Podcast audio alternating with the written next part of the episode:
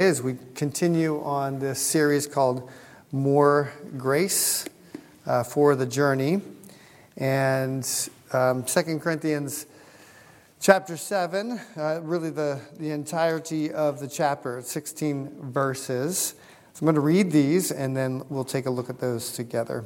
If you want to follow along, uh, certainly encourage you to do that. But we have it up as well here on the, on the screen for you. So here's what we read. Since we have these promises, dear friends, let us purify ourselves from everything that contaminates body and spirit, perfecting holiness out of reverence for God. Make room for us in your hearts. We have wronged no one. We have corrupted no one. We have exploited no one. I do not say this to condemn you. I have said before that you have such a place in our hearts that we would live or die with you. I have great confidence in you. I take great pride in you. I am greatly encouraged. In all our troubles, my joy knows no bounds. For when we came into Macedonia, this body of ours had no rest, but we were harassed at every turn. Conflicts on the outside, fears within. But God, who comforts the downcast, comforted us by the coming of Titus and not only by his coming, but also by the comfort you'd given him. He told us about your longing for me, your deep sorrow, your ardent concern for me, so that my joy was greater than ever.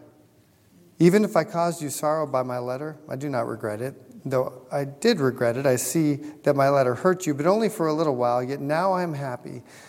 Not because you were made sorry, but because your sorrow led you to repentance. For you became sorrowful as God intended, and so we're not harmed in any way by us. Godly sorrow brings repentance that leads to salvation and leaves no regret. But worldly sorrow brings death. See what this godly sorrow has produced in you what earnestness, what eagerness to clear yourselves, what indignation, what alarm, what longing, what concern, what readiness to see justice done.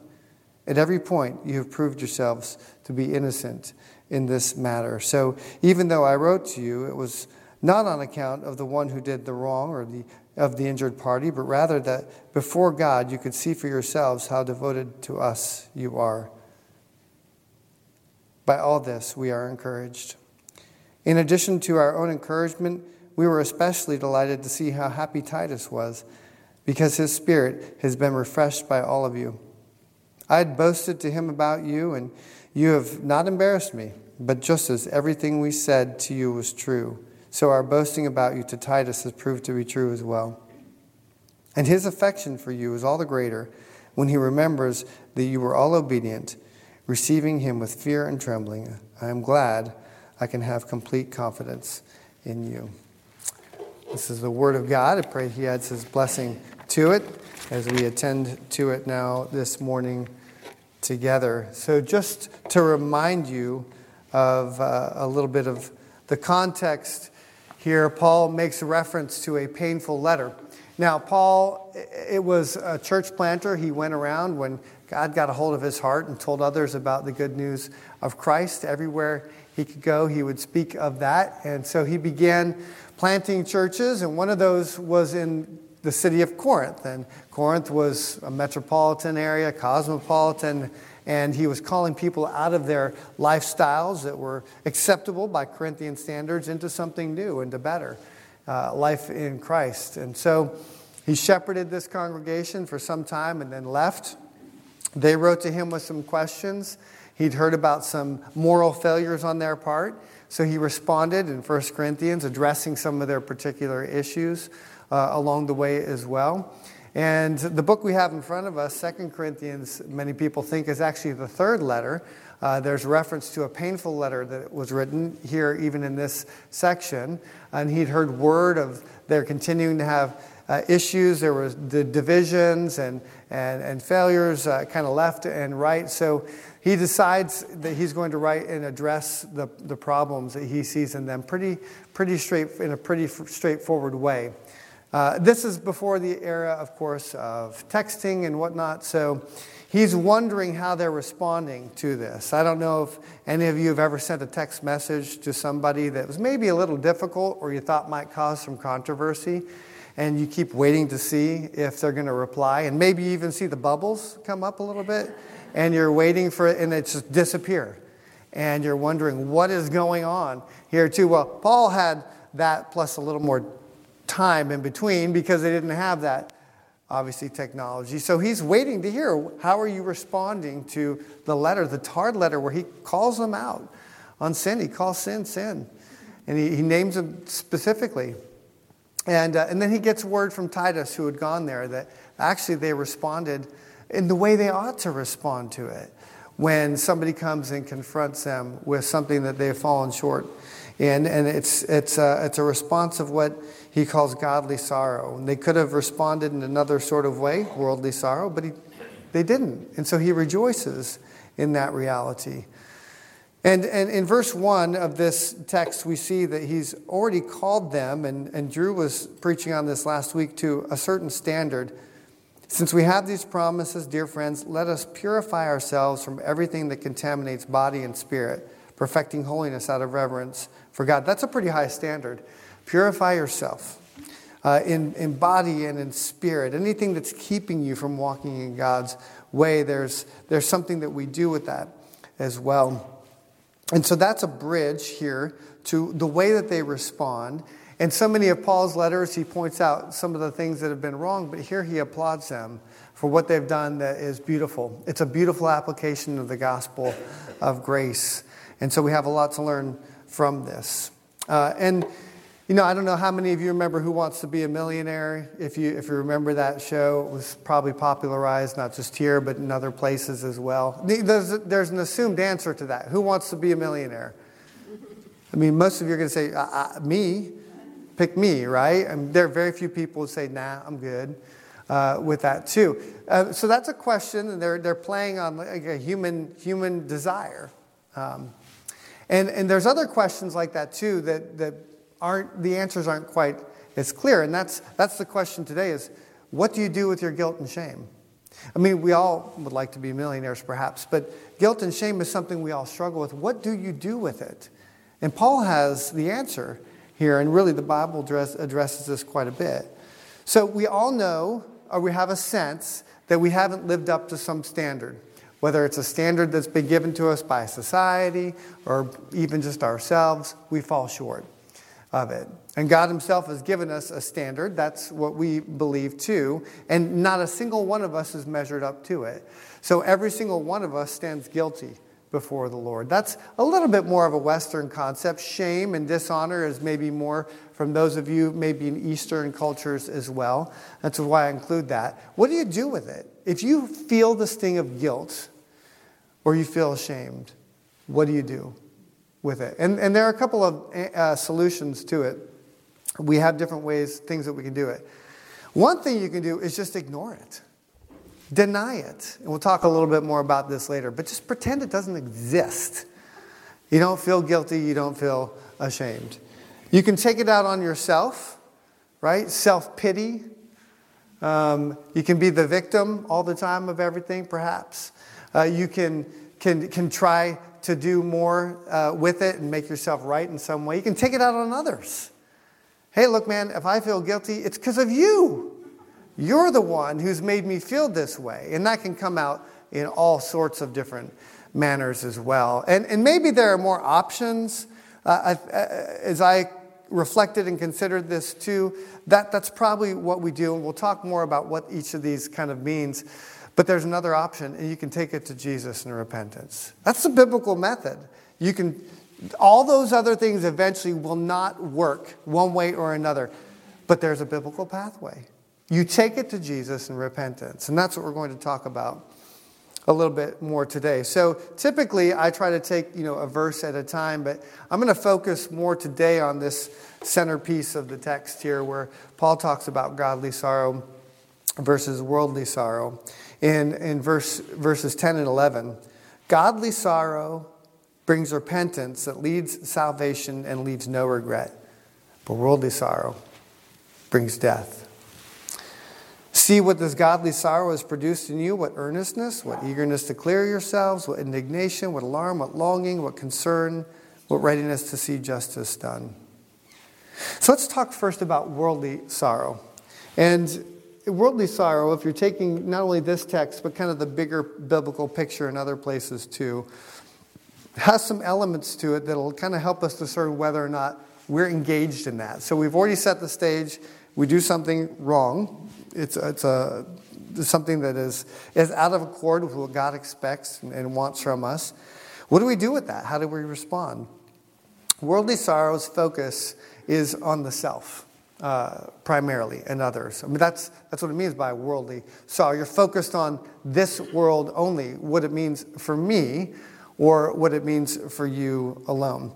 Uh, and so it's very self self centered in that respect. It's focused on man. And the solution, then, and we've already mentioned some of these, are things like denial, blame, indulgence, and penance. We're going to unpack that just a little bit.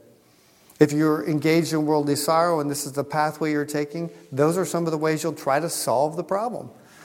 And there's evidence that you're doing it that way. And these are kind of the opposite in some respects of how the Corinthians respond, which he applauds them for.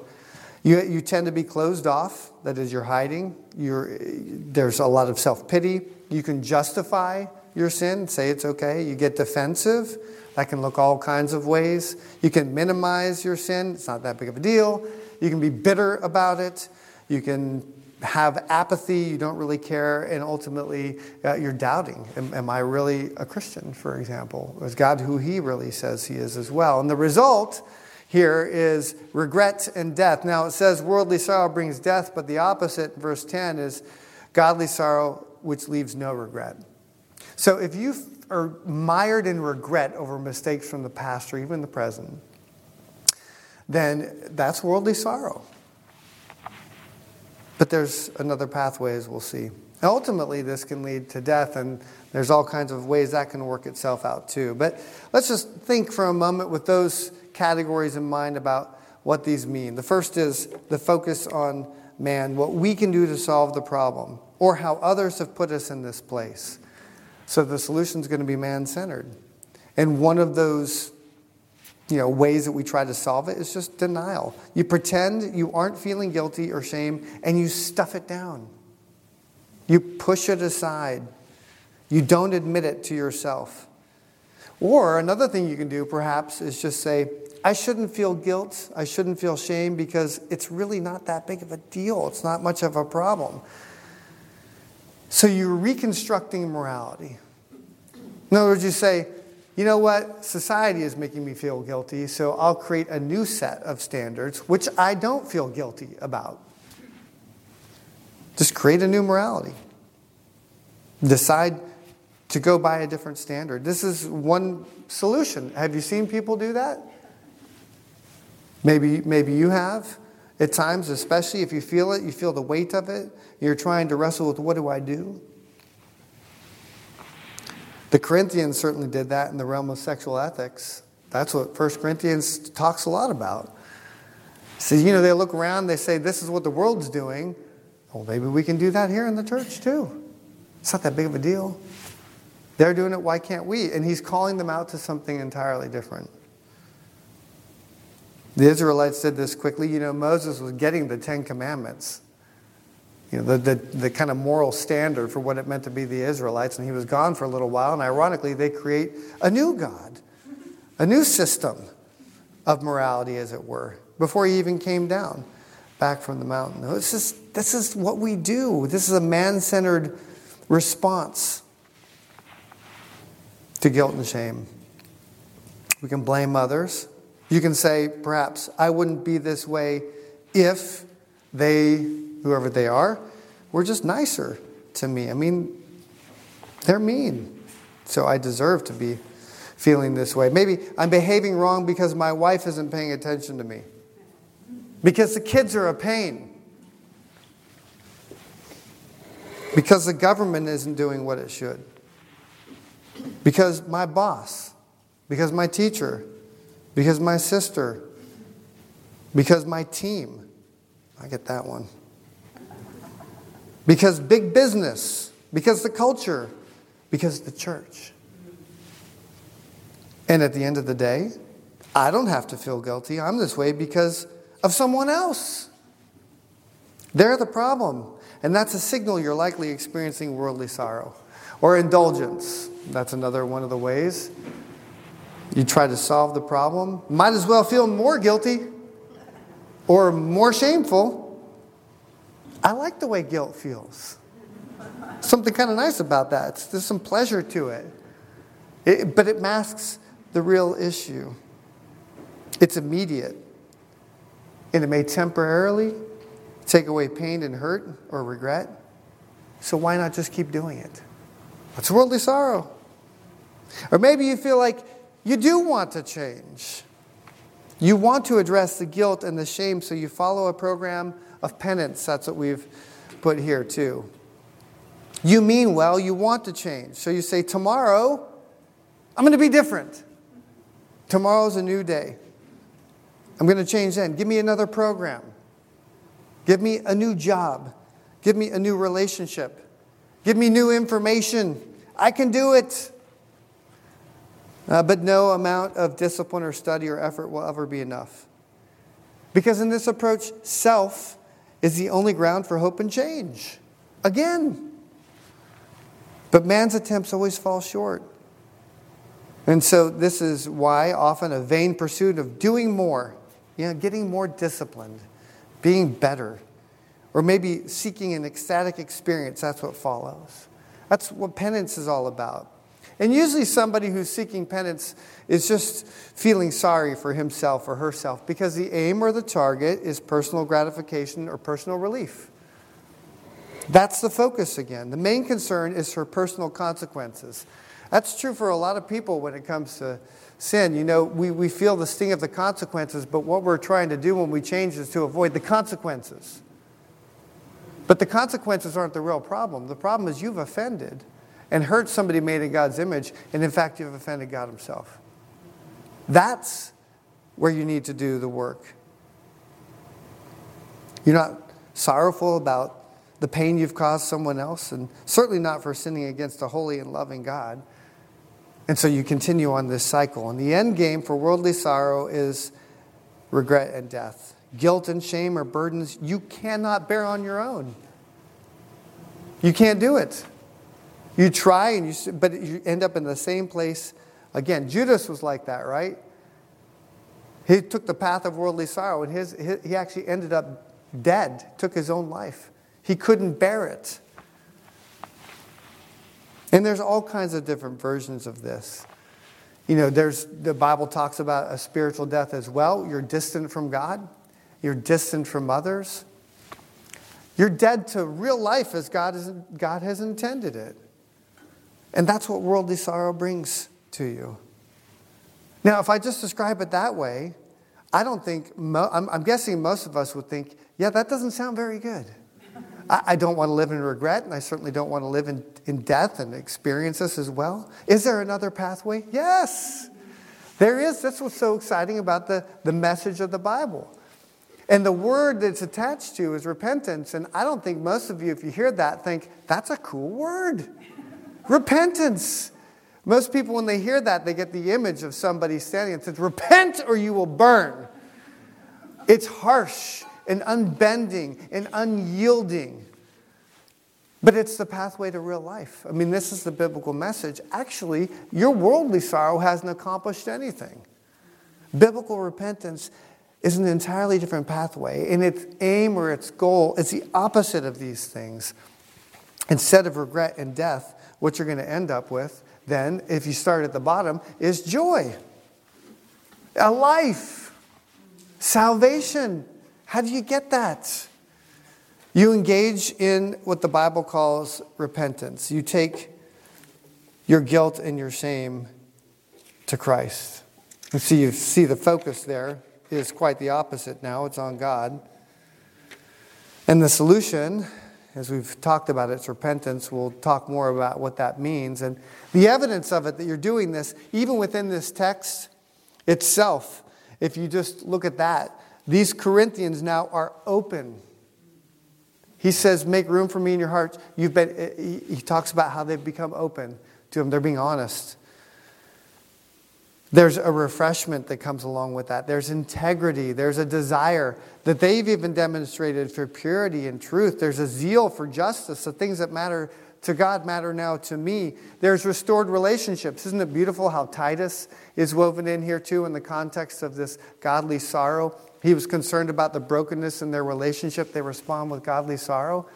And there's, there's renewed relationships. They're honest with each other, they're, they're forgiving each other.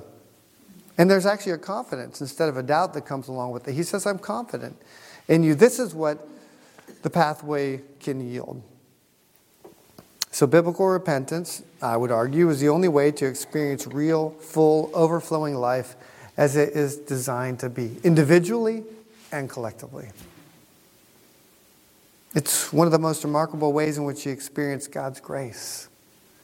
So, what is repentance? I, I tried to put some words to it and, and, and, explain it, and I, I made a couple runs at it, and then I remembered oh, yeah, people have written about this already. and, you know, the Westminster Shorter Catechism asks, What is repentance unto life? And I compared my definition with theirs, theirs is better. But it's got a lot of similar components into it as well. This is what it says in question 87. It asks, What is repentance unto life? It's a saving grace whereby a sinner, out of a true sense of his or her sin, an apprehension of the mercy of God in Christ, does, with hatred of his sin, turn from it unto God with full purpose of and endeavor after new obedience. It's a saving grace. This is something God is at work doing. You're being honest with God about your sins and you're finding forgiveness in Christ. And with that foundation, seeking to make amends to those you've offended where you can, and endeavoring to live in newness of life according to God's word. That's basically what it is. And you can see maybe the difference between worldly and godly sorrow already, I hope. It's not self effort. Our salvation and hope for restoration is found where? Is it in us? In what we do? It's found in Christ and what He has done. That's the ground or the basis for any moving forward in this pathway. Our salvation, our hope for restoration is found in Christ. It's a saving grace. It's a work of the Spirit. And where the Spirit of the Lord is, there is freedom. And because that is true, we are free to be honest about our sin. I mean, biblical repentance gives us an opportunity to be honest about our sin, to be straightforward about even the things that are most shameful in the right context. And that's what we see. We can name it. There's openness here in the Corinthian church. There's honesty. There's integrity. There's a desire for what is true. That's what biblical repentance looks like. Stop pretending that there isn't something going on. Psalm 32, verses 1 through 6, give a picture of this. Blessed is the one whose transgressions are forgiven, whose sins are covered. Blessed is the one whose sin the Lord does not count against them, and in whose speech is no spirit is no deceit. When I kept silent, my bones wasted away through my groaning all day long. For day and night your hand was heavy upon me, my strength was sapped as in the heat of summer. Then I acknowledged my sin to you and did not cover up my iniquity. I said, I will confess my transgressions, said the Lord, and you forgave the guilt of my sin. Therefore, let all the faithful pray to you while you may be found. Surely the rising of the mighty waters will not reach them. I mean, here's a, an example of a psalm, psalm of David who struggled with, you know, with sin. Some pretty profound ones, as, as you probably know. Um, but he's honest about it. He feels when he's not being honest before God and he's taking it on himself, his bones are wasting away. He feels like he's dying. And then he's honest with God, he's open about it. And what does he find in his honesty with God? Forgiveness. He can't move forward in life, not in his relationships, until he's honest about what's happened. But what will he find? Genuine repentance recognizes that we have to be honest with God. And that actually, God himself is primarily the one we've offended. He is the initial and primary focus. So, David, again, when confessing his adultery, uh, adultery, says this Have mercy on me, O God, according to your unfailing love. According to your great compassion, blot out my transgressions. It's pretty interesting. The basis of mercy is God's love, not even just David. His compassion. Wash away all my iniquity and cleanse me from my sin, for I know my transgressions, and my sin is always before me. Against you, you only, have I sinned and what, done what is evil in your sight. Now, most of you know what he's confessing there. He's confessing not just adultery, but he was complicit in murder. So, do you think Bathsheba, against whom he committed adultery, is saying, Oh, that's fine for you. You just confess that you sinned against God. You actually sinned against me, too, right? And so, what, what we see is that if you start only with, I, I would argue, the human realm, you may never get to the way you've offended God. But if you start with God, He's going to drill it down to show you how you offended that person, too. And that person, whether they forgive you or, or not, it's not going to have eternal consequences, but God will. Have mercy on me according to your unfailing love. His sin against Bathsheba was a sin against God, and godly sorrow recognizes how our sins reach every level. It doesn't exclude Bathsheba, but without acknowledging that God Himself has been sinned against, you end up only with worldly sorrow.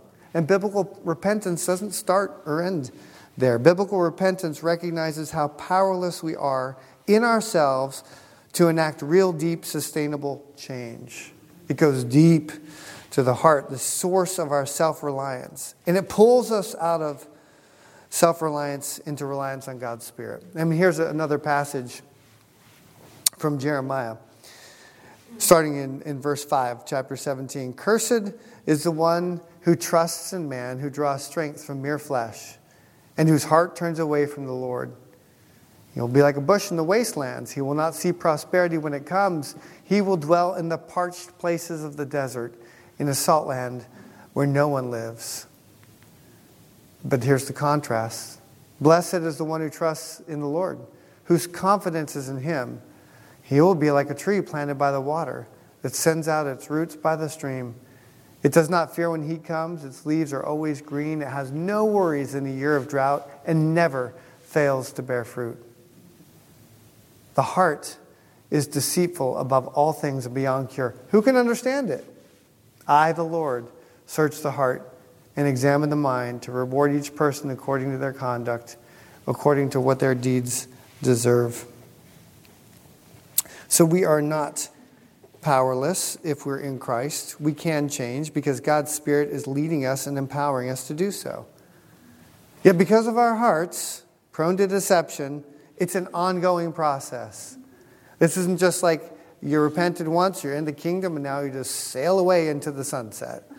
This is an ongoing reality as the Holy Spirit begins to show us how deep our sin goes, how subtle it is. So, Martin Luther, and some of you who have been to Discover Redeemer even heard this quote, said, All of life is repentance. All of life is repentance. And that can sound kind of burdensome, a little bit but it's not. When Peter is preaching to the men of Israel, and he says, You know what, guys? You killed the author of life. That's not really a crowd pleaser in any circumstance, but certainly not then either uh, as well. But he says, Own up to what you've done. You crucified this man. He was the Son of God, he was the author of life. One of the greatest ironies. You killed the author of life. You're responsible. His blood is on your hands. But he doesn't end there. This is in Acts chapter 3. He says, Repent then. What do you do with that? Repent then and turn to God so that your sins may be wiped out, that times of refreshing may come from the Lord. Biblical repentance leads to refreshment, to joy, salvation. You're forgiven. That's refreshing. Any, any, other, uh, any other method you take may be momentary, but it's not going to stick. This will. If you really want to be refreshed, you can't do it by pretending and hiding and, and justifying and beating yourself up through just all kinds of self pity. How's that working for you? Not so great.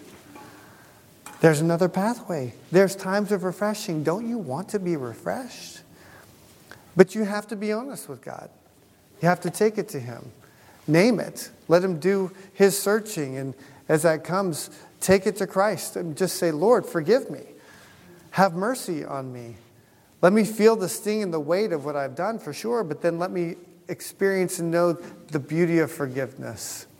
And so much of what happens in this concept of biblical repentance is we're changed not only in terms of wanting to go this way, but now we go this way. Oftentimes we'll look back and say, How can I make amends for what I've done? That's different. Penance isn't is, is another option, right? I'll do enough good for somebody that God, I earn God's favor.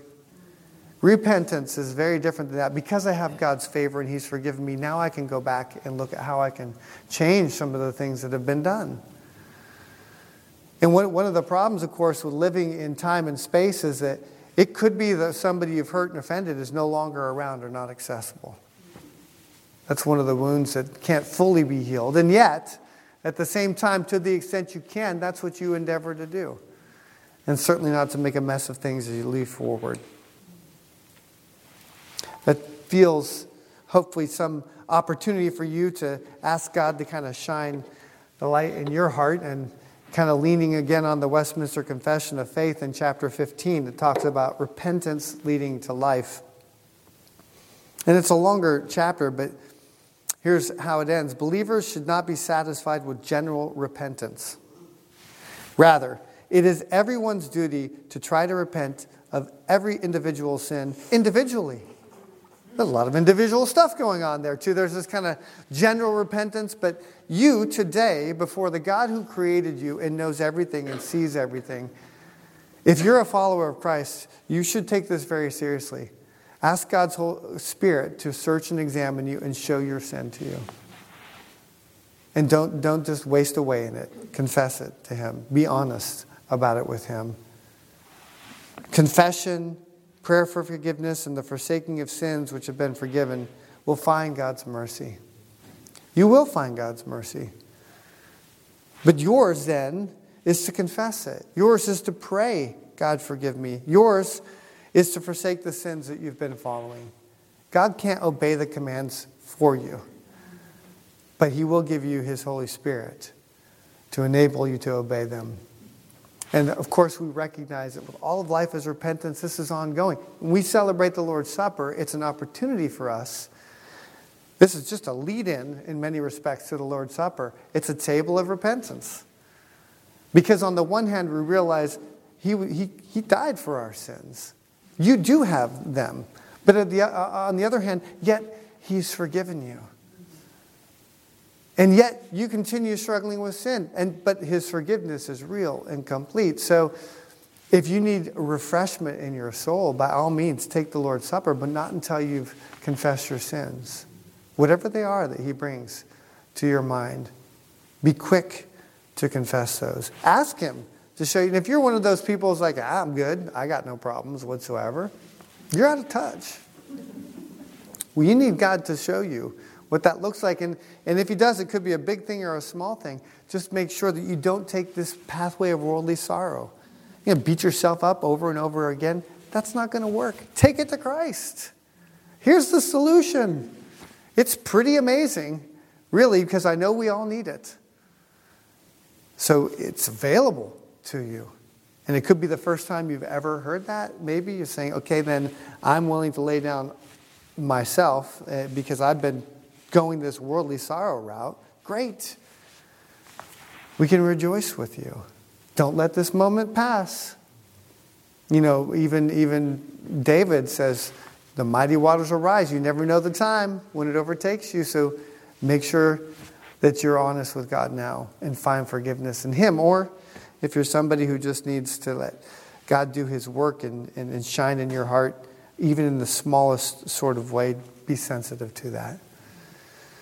So I'm going to encourage us just to take some, some moments of self reflection. Uh, Jill play the piano, and, uh, and, and then after some time, um, as, as we pray, I'm going to lead us in the Lord's Supper. I'll give some more direction, but just let some of these verses and some of these challenges drive you toward godly sorrow, uh, which doesn't find its end until you've found forgiveness in Christ as well. So take some time to be honest with God this morning.